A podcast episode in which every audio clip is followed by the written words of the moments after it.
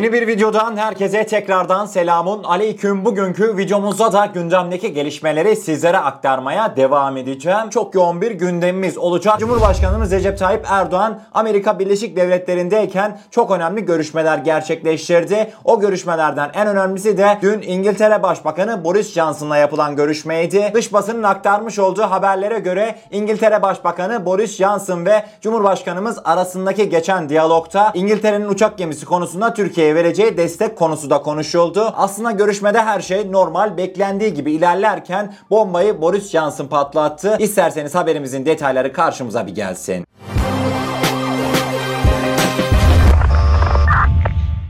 New York'ta dolu dolu 4 gün geçiren Cumhurbaşkanı Tayyip Erdoğan ikili görüşmelerinin hemen hepsini pazartesi günü açılışını yaptığı Türk evinde gerçekleştirdi. Erdoğan'ın aynı gün yerel saatle 17.00'da İngiltere Başbakanı Boris Johnson ile randevusu bulunmaktaydı. Askeri konular ve savunma sanayi meselelerinin konuşulduğu bölümde İngiliz Başbakan Boris Johnson Türkiye'nin sihaları ile ilgili övgü dolu sözler sarf etti. Kendisinin Türkiye ile ilgili kökleri bahsinde Çankırı'nın ismi geçince itiraz etti Boris Johnson ve ben Çankırı Çankırılı değil Kalfatlıyım dedi. Kalfat Çankırı'nın orta ilçesine bağlı bir köydü. Görüşmede Türkiye ve İngiltere arasında bir süredir görüşmeleri yapılan ortak uçak gemisi projesi de gündeme geldi. Projenin kaç yılda biteceği konuşuldu. Bu sırada ise çok enteresan bir gelişme yaşandı. Boris Johnson dilinin kemiği olmayan rahat bir siyasetçiydi. Bu konu konuşulurken İngilizlerin tam bundan 107 yıllık bir utancına şaka yollu bir göndermede bulundu Boris Johnson. Boris Johnson dedi ki bizimkiler parayı sizden alıyor fakat gemileri geri göndermiyorlar diye esprili bir cümle kullandı. Johnson'ın şaka yollu hatırlattığı 107 yıllık hikaye ise şuydu. Osmanlı Devleti İngiltere'ye iki tane savaş gemisi siparişi verdikten sonra halktan topladığı yardımlarla bu gemilerin ödemesini peşin olarak İngilizlere yapıyor. Fakat 1914 yılında yapımı tamamlanan gemiler bir türlü Osmanlı'ya teslim edilemiyor. Bir başka deyişle Osmanlı'nın gemileri gasp ediliyor. Teslim edilmedikleri gibi ödenen paralar da iade edilmiyor. Şimdi öncelikle ben şunu bir belirteyim değerli dostlar. Bu Boris Johnson mıdır, Manson mıdır her neyse bu adam açıkça bir yüzsüz bir de gülerek demiş ki biz sizin paranızı alıyoruz sonra geminizi vermiyoruz. Bunda gülünecek, espri yapılacak bence bir konu bir detay olduğunu ben düşünmemekteyim. Yani gerçekten de yapmış olduğunuz kalpazanlığı bu şekilde gülerek mi örtbas edeceksiniz? Bu benim görüşmede canımı sıkan ayrı bir detaydı. Bu 107 yıl önceki Reşadiye olayı ne hikmetse bana bazı şeyleri hatırlattı. Günümüzde de F-35 projelerinde ne yazık ki tam da Reşadiye olaylarında olduğu gibi aynı süreçleri yaşamaktayız. Boris Johnson Cumhurbaşkanımız ile yapmış olduğu görüşmeyi gerçekleştirdikten sonra hemen basın mensuplarının karşısına çıktı ve gerçekten de Fransa ile alakalı son yaşanılan özellikle de nükleer denizaltı programı ile alakalı Fransız Cumhurbaşkanı Macron'a zehir zembelek ifadeler kullandı. İsterseniz detaylara ikinci konu başlığımızda yakından bir göz atalım. Avrupa Birliği Dışişleri Bakanlığı İngiltere, ABD, Avustralya arasındaki AUKUS paktına tepki gösteren Fransa'ya destek vermiş. Fransa'da yaşananları ihanet olarak değerlendirerek sırtımızdan vurulduk açıklamasını yapmıştı. İngiltere Başbakanı Boris Johnson'ın yaptığı son açıklamalar ise kavgayı daha da kızıştıracağı benziyor.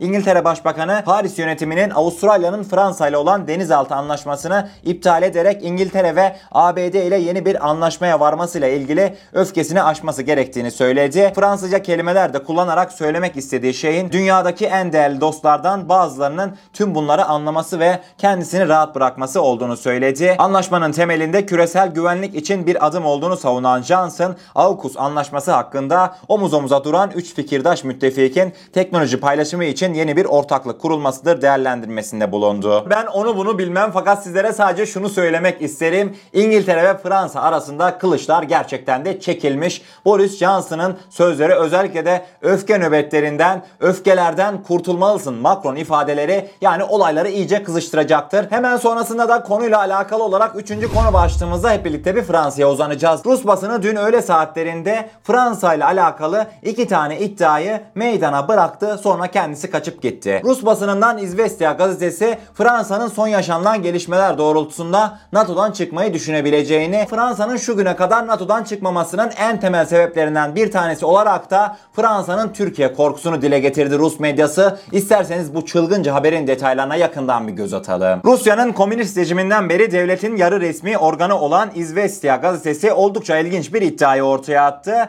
İzvestia Fransa'nın NATO'dan çekileceğini belirterek şu görüşlere yer verdi. AUKUS Üçlü Savunma Paktı Avustralya, İngiltere ve ABD tarafından 16 Eylül'de duyurulmuştu. Belirtilen misyon Hint-Pasifik bölgesinde istikrarı korumaktı. Ancak uzmanlar İzvestia'ya Çin'e karşı çıkma niyeti olabileceğini söyledi. Pekin'den de yeni ittifaka tepki sertti. Bu arada Fransa yeni ittifakı kendi çıkarlarına zarar verici ve ihanetten başka bir şey olarak görmüyor. Fransa Ulusal Meclisi üyesi Benoit Simiyan, İzvestia'ya NATO'dan çekilmenin bir yanıt olarak göz ardı edilmemesi gerektiğini söyledi. Fransa'nın Rusya ile diplomatik ilişkilerini ve işbirliğini nasıl güçlendireceğini düşünmesi gerektiğine de inanıyor dedi Rus medyası. Haberin son kısmında Rus medyası bununla birlikte her ne kadar Fransa yankı uyandırmak istese de Fransa ile NATO arasındaki ilişkilerde bir kırılma noktasından bahsetmek için henüz çok erken dedi. Son olarak da işte o can alıcı ifadeyi kullandı Rus medyası.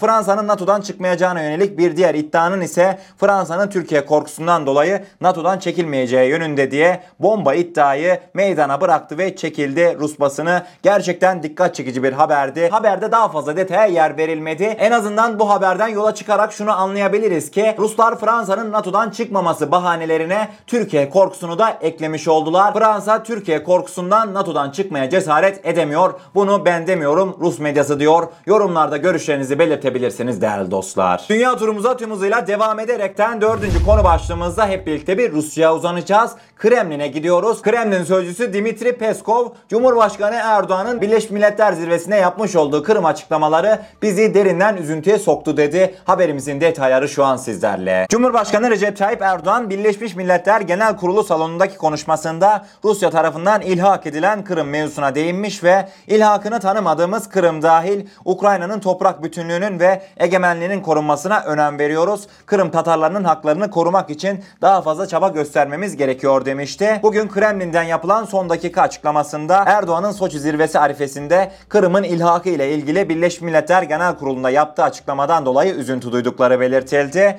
Düzenlediği basın toplantısında konuşan Kremlin sözcüsü Dimitri Peskov, kendimizi bu açıklamaların muhatabı olarak görüyoruz. Türkiye Cumhurbaşkanı'nın Rusya Federasyonu ziyareti hazırlıkları sırasında bu tür açıklamalar yapmasından doğal olarak üzüntü duyuyoruz dedi. Bununla beraber biz ikili ilişkilerimizin geliştirilmesi ve çok acil sonlandırılması gereken bölgesel sorunların çözümü konularında yaptığımız işbirliğine odaklanmayı tercih ederiz diye sözlerine devam etti Peskov. Cumhurbaşkanımızın Kırım açıklamasından Ruslar büyük üzüntü duymuşlar. Hemen devamında da Ukrayna Devlet Başkanı Zelenski de Cumhurbaşkanımız Erdoğan'a hemen yapmış olduğu konuşma sonrasında bizzat yanına giderekten teşekkür etti. Kırım konusundaki duyarlılığınız bizleri oldukça mutlu ediyor dedi Cumhurbaşkanımız Erdoğan'a. Değerli dostlar burada dikkat etmemiz gereken önemli detaylar mevcut. Şimdi ilerleyen günlerde hepimizin merakla beklediği birazdan İdlib konusuna değineceğiz. Fakat İdlib'de gerginlik var. Bunu hepimiz bilmekteyiz. Ruslara bana kalırsa Türkiye önemli bir mesaj verdi Birleşmiş Milletler Zirvesi'nde. Cumhurbaşkanımız Kırım konusunu ağzına almayabilirdi. Fakat Cumhurbaşkanımız Erdoğan tüm cesaretiyle Ruslarla yapılacak olan görüşmenin arifesinde Ruslara ayar verdi. Biz sizden korkmuyoruz.